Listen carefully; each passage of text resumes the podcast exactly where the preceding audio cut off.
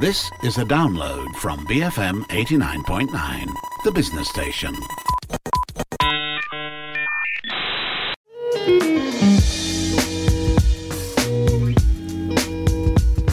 Hi, welcome to Breaking Bread. This is the show where we explore food through culture, conversations, and a whole lot of curiosity. I'm your host, Lo Yi Jun, a food writer and recipe developer from the Jun and Tonic blog. Every week on this show, we dive deep into an aspect of food in Malaysia, from speaking to chefs and restaurateurs about their restaurants, to exploring the origins of certain dishes, to geeking out over tasty discussions with food friends or experts. Before we dive into this week's episode, I have an announcement to make. Breaking Bread is taking a break. We've chugged along steadily every week for over two years now, so it's high time for a bit of a breather. So we'll be taking the next few months off to recuperate and refresh ourselves as well. But fret not, we'll be back in January 2022 with new episodes and a new seasonal format. Now, on to this week's show. Our guest for this episode is Lincoln Lee.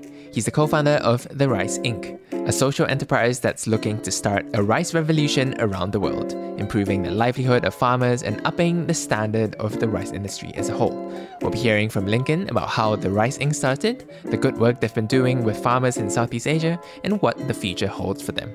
So, without further ado, here's Lincoln from The Rice Inc.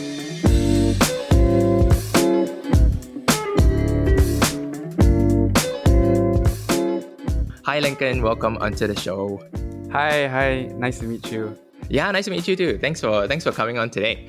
Um, but yeah, just just to start with, uh, I know there has been um, uh, a bit of a buzz around your company over the past two years. But for those who are not familiar with uh, Rice Inc., what is it all about? Yeah, sure. Thanks. Um, so Rice Inc., we're a social enterprise that's basically focused on changing the rice industry, in particular tackling smallholder farmer poverty and the waste that occurs. So, up to 70% of smallholder rice farmers uh, in Southeast Asia are still under poverty and they can waste up to 30% of the rice before it gets to plate. Um, it's due to a combination of lack of access to agriculture tech um, and also a very convoluted supply chain and a very fluctuating commodity market. So we hope to be able to break this cycle uh, by giving them access to the proper agri-tech um, and trying to connect them direct to markets, farmers direct to markets, uh, so that they can be able to uplift themselves out of poverty. Mm, right. I, I can tell already by your description, you're very in tune with your uh, with your company philosophy, and and that's probably like to do with the start or the beginning of uh, of Rice Inc. Because the genesis of this company was from the Hult Prize, right? And and your pitch for for that. Can you tell us like a bit about how that came to be? Yeah, sure. Um, so the Hult Prize is basically a social enterprise competition for uni students around the world. Um, so this was back in 2018 when we were in university, uh, and every year the competitions hosted by President Clinton. So he announces like a challenge for them to solve. And in our year, it was to harness the power of energy to impact 10 million people by 2025. So because our team was from Southeast Asia, we really wanted to do something that was relevant to our region. And we sort of, I, th- I said we would sort of like stumbled upon the problem of rice. I remember it was very late at night it was like a week before the first like pitch and we had not like we didn't have anything to show for it yet we were stuck mm. and we sort of saw an article that said 80% of rice is wasted before it gets to plate and i remember it, it's quite funny because like it's like 2 a.m and my co-founder at the time he basically just like what like how can this be like we eat i eat rice every day how can 80% of it be wasted um, and we've later found out that that was uh, the article was like false. It was close to 30%, but that still proves to us that it's a huge problem. Yeah, yeah, that's like 30% is still a pretty high number considering like how many people eat rice in the world, right? And, and and how much that amounts to. Yeah, so from from there, I've heard about this whole journey of like how you pitch and then you you how and how you got funded in the beginning as well. But since 2018, how has your journey been and how does the Rice Inc look today? How, how is it different from that initial seed of an idea that you had? So I think uh, what the the Rice Inc today is very different from Rice Inc back then because uh, I think back then we we sort of understood like only one facet of the problem. Like we knew that okay, farmers lack uh, some farmers lack mechanization, and that's why they waste a lot. So we just got to give it to them, and that's going to happen. But then I think as we progress, we started to realize how every issue is connected to one another. You know, you you have things like who they sell to after they use the processes, right? Just because mm. they get mm. more doesn't mean they get a higher price for it. You get the depths that they have uh, pre-harvest uh, that they take, and that gives them pressure to sell fast. You get the fluctuating commodity market, and so we realized that there is no one size fits all solution, um, and you have to sort of like you, you can do what you do best. Like for us, it was sort of providing them the um, agri-tech that they need, but you also have to start to do more. You have to work on other parts of the supply chain, which is why we went into okay, can we get them? Can we find them a better market? Can we connect them directly to the market? Can we help them sell better? Can we help them uh, get a higher price for their products and all these sort of other things?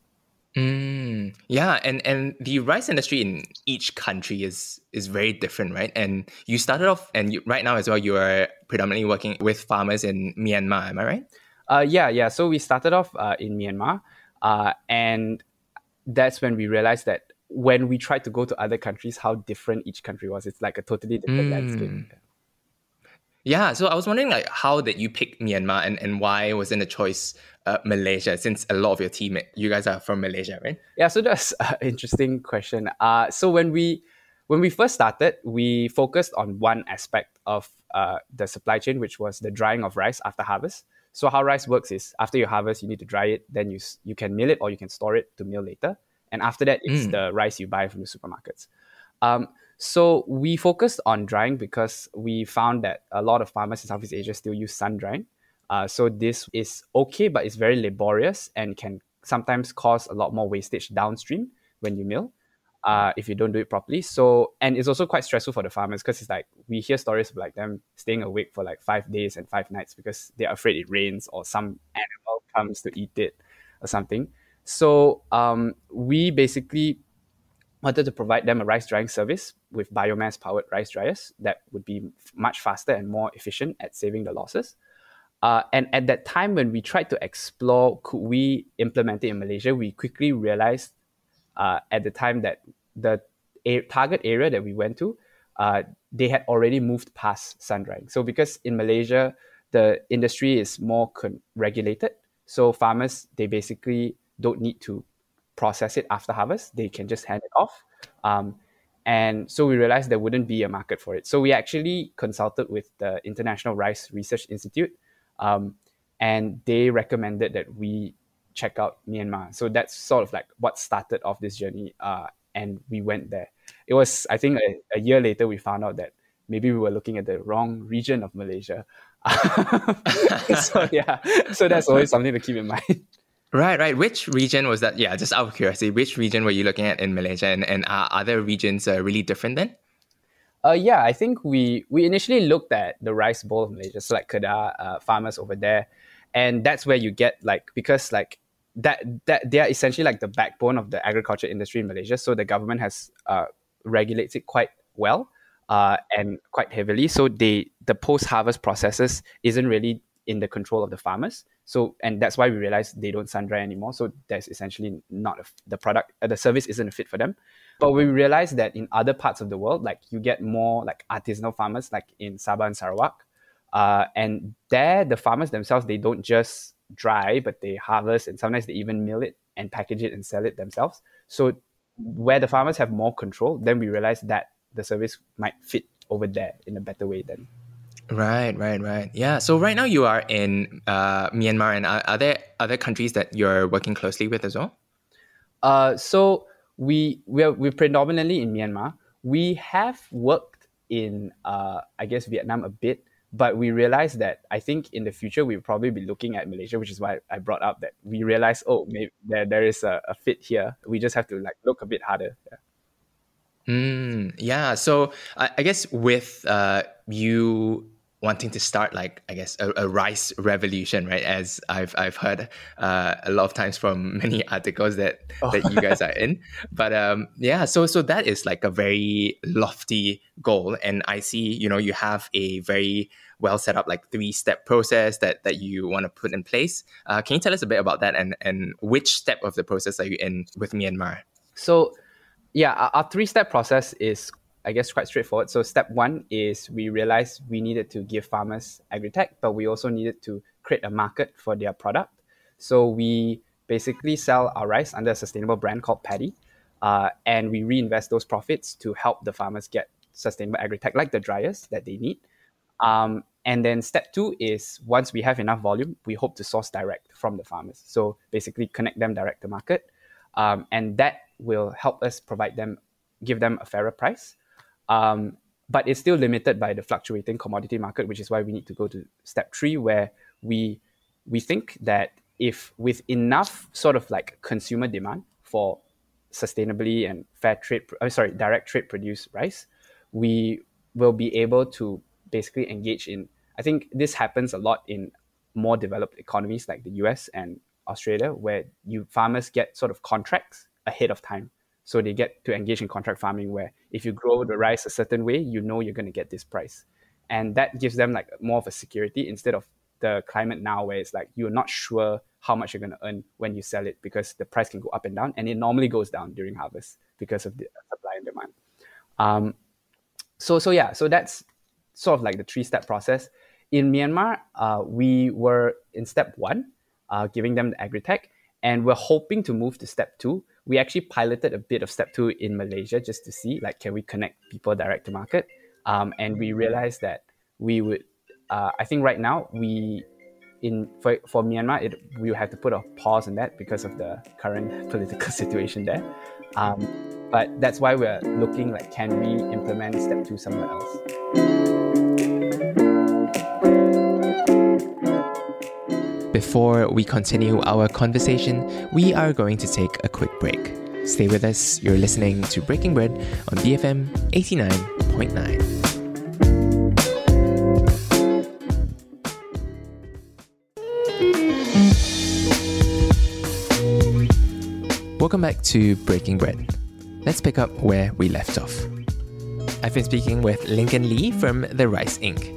We've been talking about his journey from Hult Prize glory to his current day progress.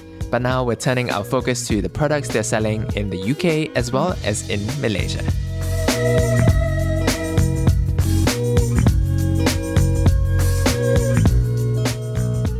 So you were saying how you started like a almost like a pilot program in Malaysia with with this direct to consumer brand that is called Paddy, right?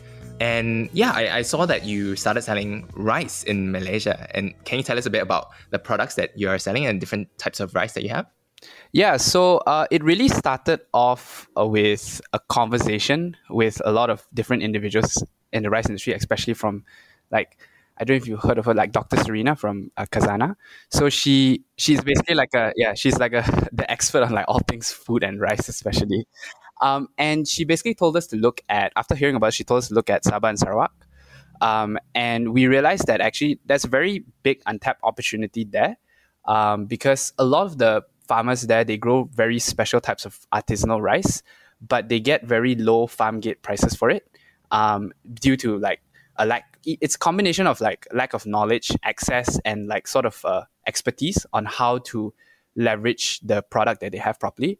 And you'll find that if you go to shops right down the street, you find their products retailing for about like we found like up to ten times the price that that they get like on the local markets there. Right. Um, it's normally closer to three of uh, three times in like commonly, but you can find up to ten times. Um, and there have been people who have been working on it uh, quite extensively. Like I'm sure you've heard of Langit Collective. Langit, right? Yeah, yeah, yeah. So so it's very community based projects where you try to basically connect them direct to market and try to get them a higher price for their product so you can then pass on that uh, premium to the farmers.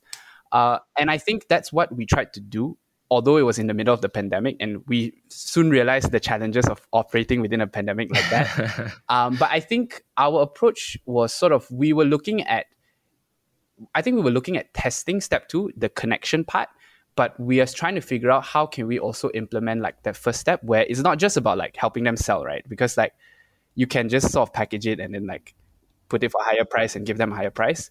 But what you'll find is that sure they might get like that extra like 10 20% that you give them higher but it i think what really helps them is if you can sort of instigate a change within the society like like step one is really about like giving them the tools that they need so that they don't actually need you anymore to implement step two and three after a while. Because if they have the proper agri-tech, they have the proper tools, then the farmers can actually take it upon themselves to start their own brand, you know, like start their own company. Uh, and I think that was sort of like the approach we took, which we think is a bit more scalable, where if you give everyone the tools, uh, then they would be able to sort of like uplift themselves. Right, right. So I, I guess all your the, the three products, the three rice that you have are from Sarawak then, and and oh, working with these farmers right now. They're actually from Sabah. oh yeah, that, that's cool. And yeah, I, I think it's a uh, as you said, it's like a testing step, and and you're trying to see where it goes over the, the next few months, right? But at the same time, this Paddy brand of yours, you're also selling rice in the UK, where you you and your team are predominantly based, right? Tell me a bit about the products because they are different. They are not the rice from from Sabah that you're selling in Malaysia, right? Yeah. So yeah. where where are the rice from? Yeah, I, I, would love to sell rice from Malaysia all the way there, but I think that would be a bit of a challenge getting it there. Um, I think so. So actually, how, how it works is that uh, paddy as a whole, we mainly retail and sell in the UK, uh, and I'll go into the reasons for that. But basically, it was taking the profits we got from there and reinvesting it back into the infrastructure work. For example, in in Myanmar, and Malaysia was sort of a test where we realized, okay, we we know we want to do step two in the future. Can we test it out somewhere that uh that where we know like there's this sort of there's a I guess like a higher demand for a direct to market uh, product, which is why we tested it in Malaysia. The reason we went to the UK in the beginning was because uh, we realized that we would need to tackle a market that was a bit more receptive to paying a premium for sustainable products like sustainable food, which is more common in the West than Asia, to be honest. Uh, like you get a lot of like uh, sustainable milk, uh, proteins, and, and things like that. It's been a big movement there. So we decided to tap onto that um, and to to basically see can we get consumers to pay a premium for the product so that we can then take that and pass it on and reinvest into the into the infrastructure. Mm, right, right, right. Yeah. So, what are your longer term plans for for Rice Inc? So yeah, I think the long term plans are in twofold. We we hope to be able to move to uh, step two in terms of like where we basically build enough volumes in the UK to actually source direct from Southeast Asia to the UK mm. uh, with the farmers we work here. And I think we're gonna expand on the first step where it's the the techno the agri tech that we look at. We don't just want to be limited to dryers. We want to look at like what other aspects of the supply chain can we expand on. Um, one thing that in particular that has been pointed out to us consistently is that everyone it is quite interesting. Everyone wants to help the farmers, but no one actually helps the people around the farmers. You know, like uh, your what the people who give the farmers the fertilizers, who sell farmers products, who give farmers loans, um, all these sorts of uh, people are actually the people that sort of have the like if you help them, they have the impact to drastically improve uh, the outcome of the product and the farmer's livelihood. So we actually been we actually been thinking like, well, can we actually take a different approach and look at these other players around the industry as well? Yeah. Mm, and a lot of these other players uh, around the industry will be part of the governmental administration as well, right? So are you looking to go more into that direction then?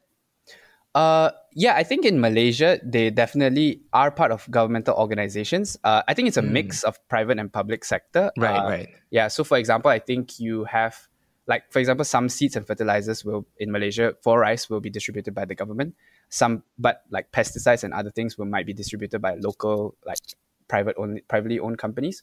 So uh, I think we are looking to see, like, is there a solution over there, like a problem over there, that we can solve that actually will have a follow-on effect for the farmers. Because a lot of people are working for on the farms but no one's i mean very few people look at like how can we help the people who actually control what goes into the farm. Right right. And and you're looking at the malaysian market to to tackle next is it?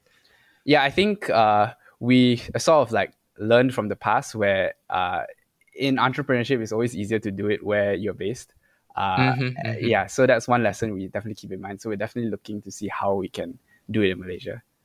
Mm, yeah, yeah, and all, all the best with uh with improving and starting a rice revolution in Malaysia. Um, but I guess right now for Malaysians who wish to find out more about you or, or keep updated about what, what you guys are doing, or maybe even buy some of the paddy products that you're selling, where can they find you? Uh, so they can go to our website. Uh, it's eatpaddy.com. Um, and or you can check out our Malaysian uh, like beta site, which we are still testing. It's paddy.com.my. Mm, cool. Yeah. And I guess uh, one final question, uh, almost like a bonus question. Sure. Um, where do you think you are at in the journey of impacting your 10 million people by 2025 as your Hult Prize uh, mandate is? Yeah, I, I, think maybe we, we got like uh, a one year extension due to COVID. um, but yeah, that's fair. That's fair. um, so I think considering the amount of uh, farmers we've helped, we've probably helped only like a couple of hundred to a thousand at the moment, including their families. So I think to really help 10 million people, we would need to s- scale up drastically. So we're hoping that, uh, you know, I think what we've realized is that effect is exponential because we, we, we counted like the amount of farmers we helped. That number was in comparison to 10 million is not that high. But then we started counting like the amount of rice we saved, we've helped them save, and we realized that that amount of rice can actually feed over like a million meals right? So if you if you if you count it like that, then actually you're making a dent because we realized if you can make even a dent on the wastage, right, of even like one percent of it's a lot yeah. entire rice industry, it's a lot. Um, so I think we realized we had to shift our perspective because when we counted one farmer, we were like, oh, we'll probably have to help like every single farmer in Southeast Asia. Um, uh, but yeah. Uh, yeah. Yeah, yeah. It sounds like you guys are doing an amazing job, and, and I can't wait to see you grow over the next couple of years as well. Um, but yeah, that brings us to the end of our interview. And I know there's a lot of uh, amazing stuff that you guys are doing, and, and the story that you're on is like really interesting. So, for listeners out there who are looking to find out more, do read up about them, check out their, their sites, and even buy their rice. So, thank you so much again, Lincoln, for coming on the show and sharing with us. All right, thank you, Jun. Nice to be here.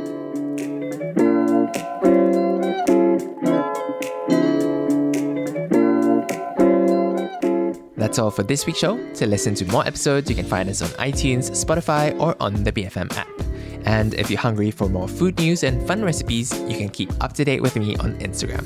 I'm at Jun and Tonic, that's J U N dot A N D dot T O N I C. As mentioned in the introduction, this will be the last episode of Breaking Bread for this year. We're taking a three month break and we'll be back fresh and hungry in January next year. So I hope you eat well and live well in the next few months. And for the last time this year, this is Jun signing off. You've been listening to Breaking Bread on BFM 89.9. Thank you for listening to this podcast. To find more great interviews, go to bfm.my or find us on iTunes. BFM 89.9, the business station.